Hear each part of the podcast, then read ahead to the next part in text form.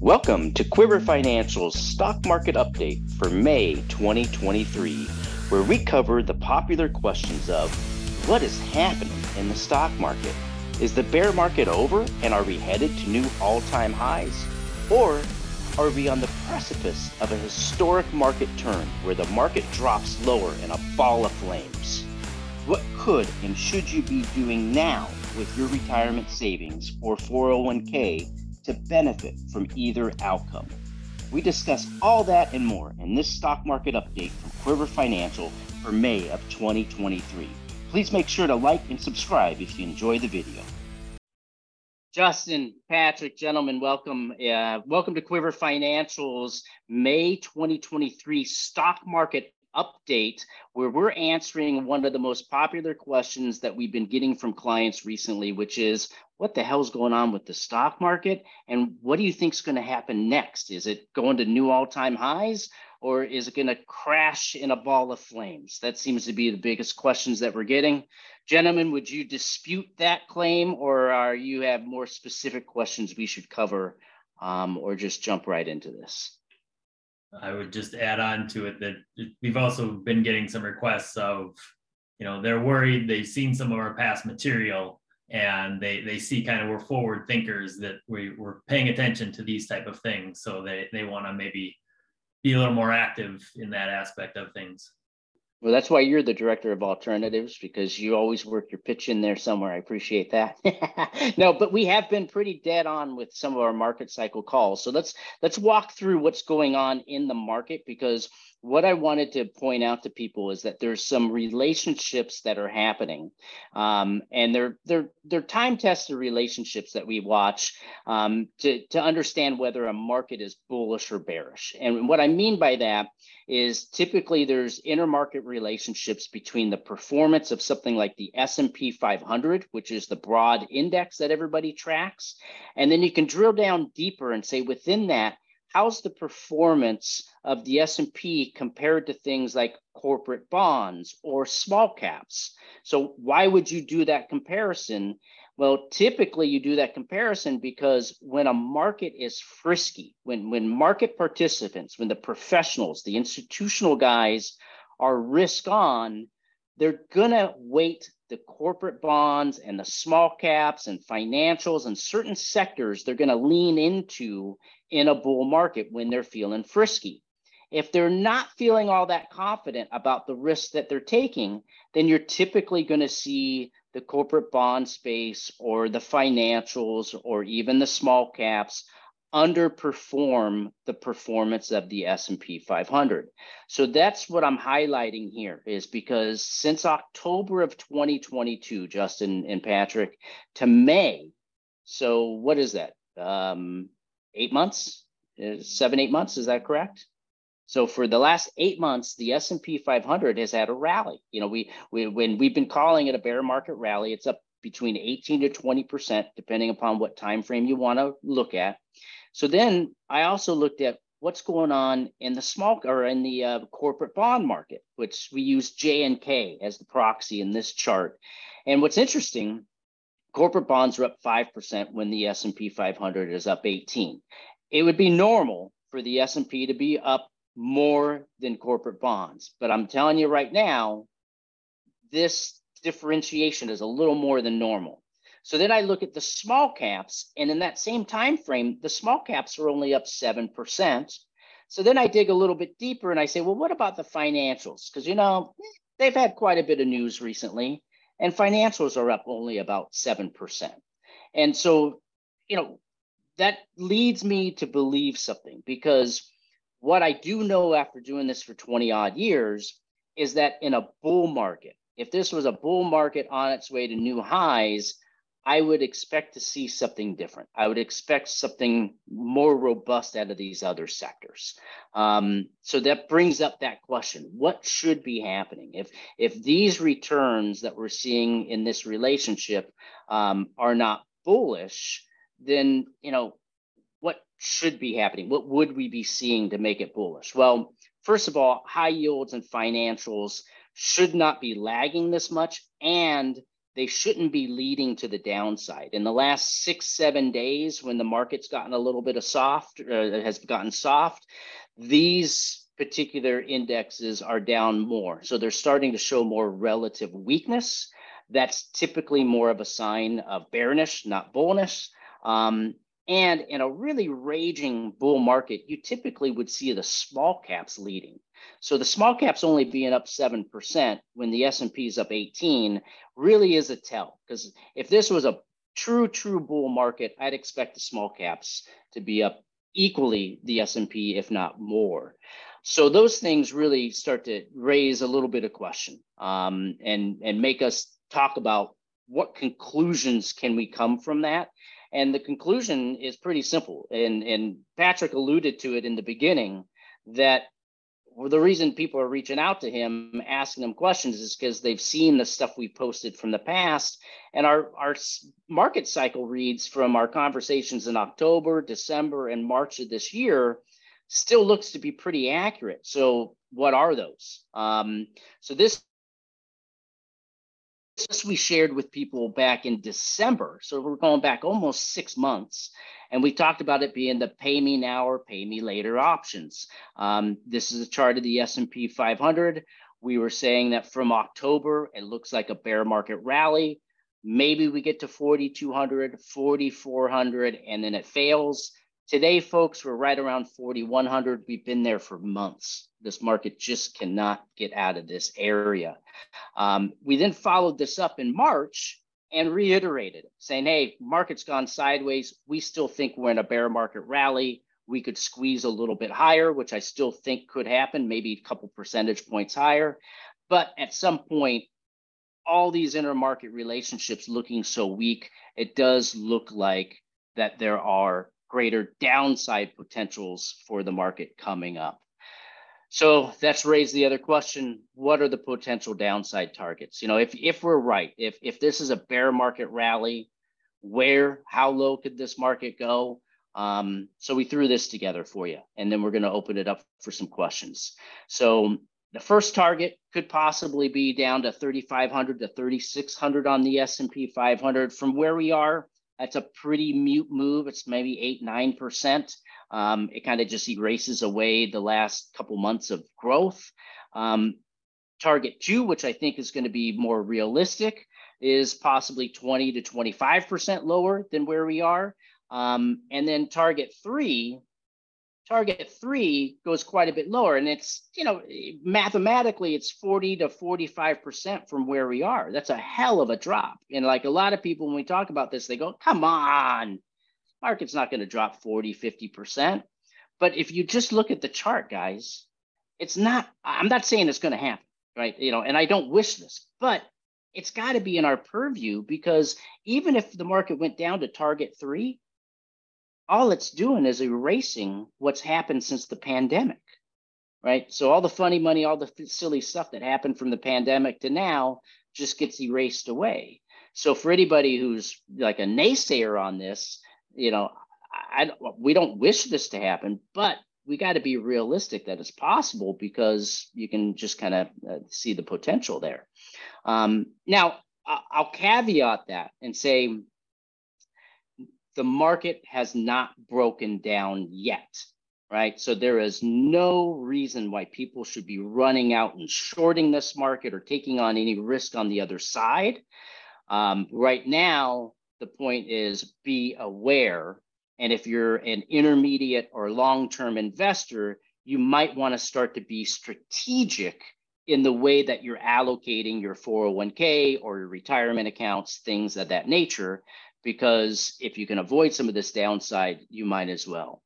Um, so, Justin, Patrick, what should we be doing? And, and we're not looking to give investment advice because somebody who is 40 years old and may not need this money for 30 years is going to interact with this information and this data differently than somebody who's 65 and retiring in two years. Like, you know, so kind of take it from two perspectives. When like when we talk about that, what raises questions in your guys' minds? I well, I think the first thing, you know, I mean, the common one that we typically get is, you know, I have so what? It's a retirement account. I know it's going to fluctuate. So what? So I let it drop 20%. Well, you know, we did that last year. If you lose 20% of your portfolio, your portfolio now needs to make 25% to get back. Well, if we have another even 20 year, you know, we take that mid target that you, that you pointed out and we have another 20% drop, that's still an overall 40% drop in your portfolio.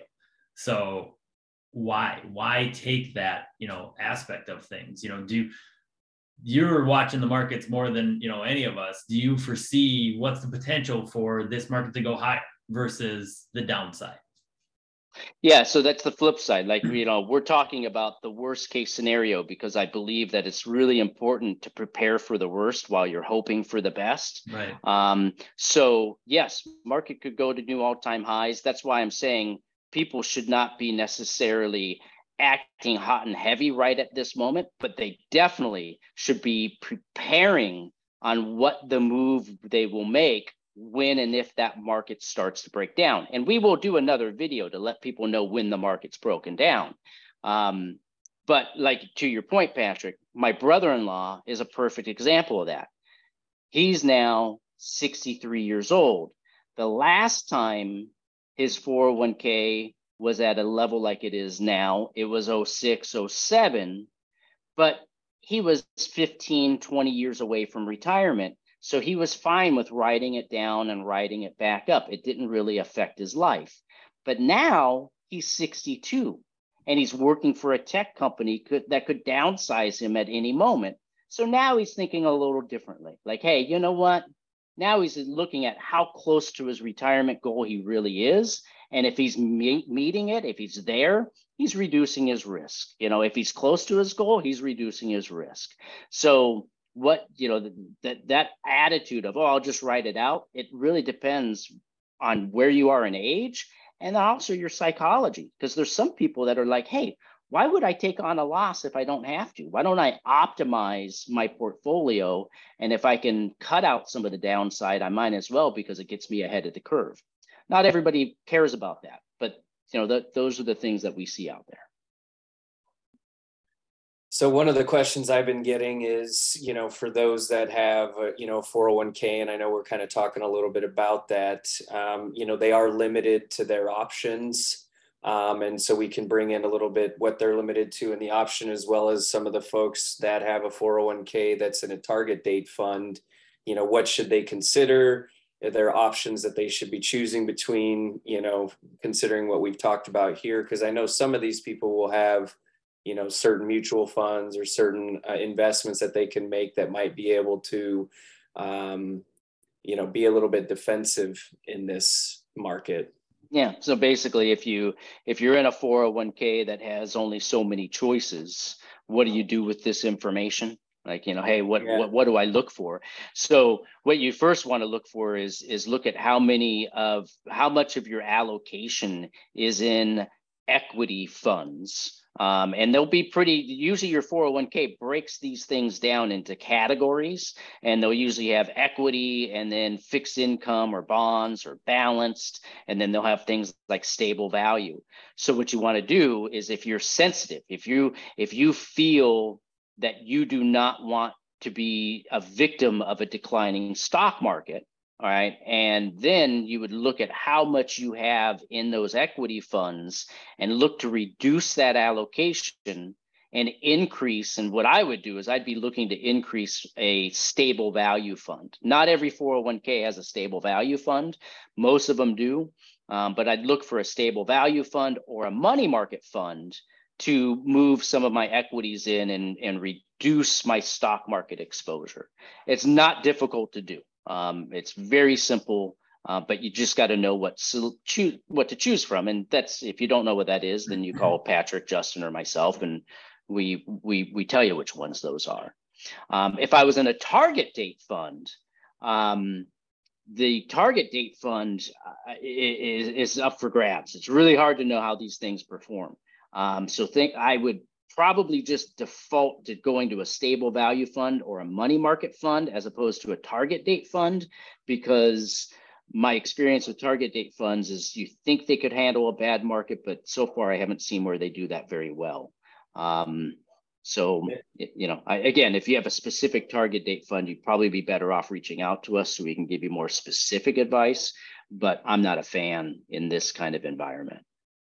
Yeah, or at least like you said, you know, if you don't want to move everything out of the target date fund, and for whatever reason, maybe that's just what you want, um, you know, looking at that money market account, preserving some of that cash, I think would be important because I know you're not going to have much choices, you know, if you do go into a target date fund. To be a, sta- a stable value fund is paying four and a half, five percent. So yeah. you know, you, you if you can earn four or five percent and have zero, essentially low to zero risk, then just take that option. And to be devil's advocate, you know, which again, we're not giving financial advice we can't on this video so you have to reach out to us subscribe to our youtube channel subscribe to our newsletter you know like this video so that we know that you want us to keep creating this type of content but to that stable value fund or going to a money market fund you get those pundits out there those talking heads that say you know all those times when if you pull out of the market you know you have you miss out on all these big rallies. Like you your your return potential is so much lower if you're not actively participating in the market. And we have plenty of material to show you where we can point out that that's not truly accurate. Yeah and and those studies are very I, they are accurate when you're looking at individual investors doing it on their own.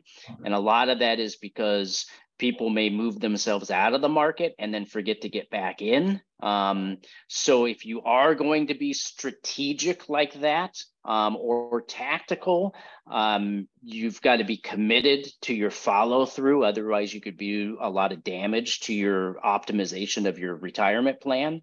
Um, that's why it's usually best to employ an, a professional that makes a living off of optimizing it because they're not going to forget to get you back in when the time is right.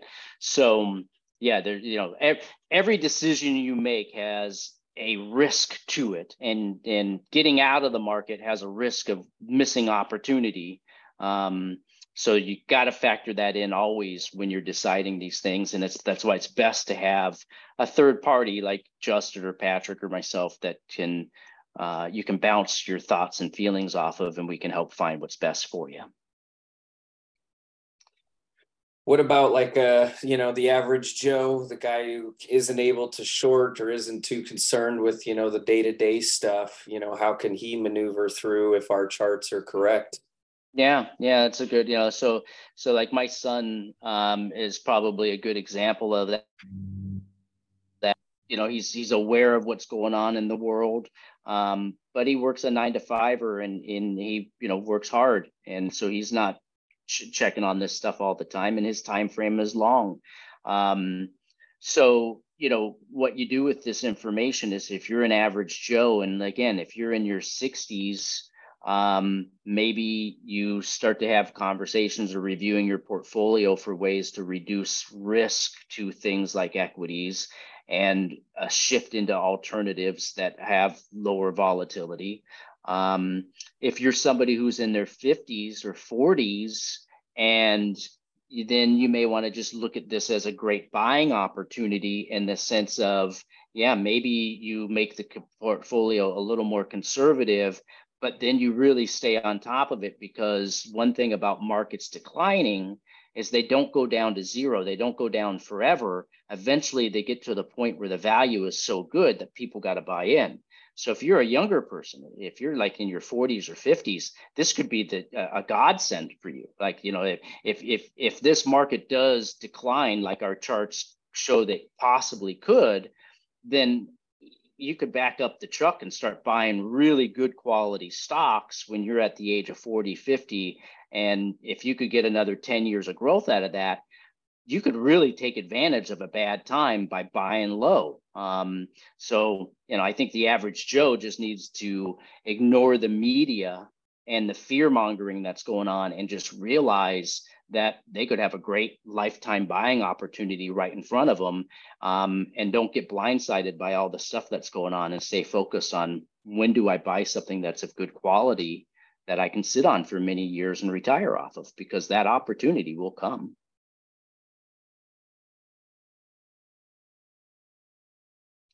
So, What other questions you guys got? Is that enough? All Covered. Patrick, no, nothing. No, right, well, good. Out of Well, then, those, you know, well, here, we got one more. Out of those uh three that we had, the three targets on the S and P, which one I think you said is most realistic and maybe we just want to throw it in one more time. Yeah, I'll go back, you know, so out of these targets, you know, if the market, this is a big if, because realize, um, you know, the market hasn't broken down yet. We're just seeing signs of weakness. So we're speculating here. But if our speculation is correct, um, I think how it plays out, you get down to target one, you bounce, right? And you could, and you see how the market behaves. I don't think target one is low enough, especially when I see what's happening in things like NVIDIA today and areas. Um, so I think, you know, target two is probably very realistic, probably the highest probability in my mind. Um, and if things get really weird out there, then yeah, target three becomes comes, you know, but it's not going to go there in a straight line. Usually it goes down to the first target, it bounces. If it breaks that first target, it'll bounce at the second. Um, and along the way, it'll, it'll it'll jiggle its way down. So we'll have plenty of time to update people as it unfolds. But right now, um, everybody should know that if you're a big equity player out there, you should be on high alert, and um, you should have all your dogs on short leashes. So I think with that, I would just encourage everybody that if you have questions specifically about your situation, what you should be doing, just reach out to us. We'll give you a free portfolio review. Um, you'll walk away with more information, more understanding about your finances, your money personality, how your money is going to work for you in retirement than than you've ever seen before. Our reviews are amazing. So just reach out to us. We'll be happy to help you. And uh, from there, gentlemen, have a great Memorial Day weekend. Start of summer. Woo! Woo! All right, guys, take care.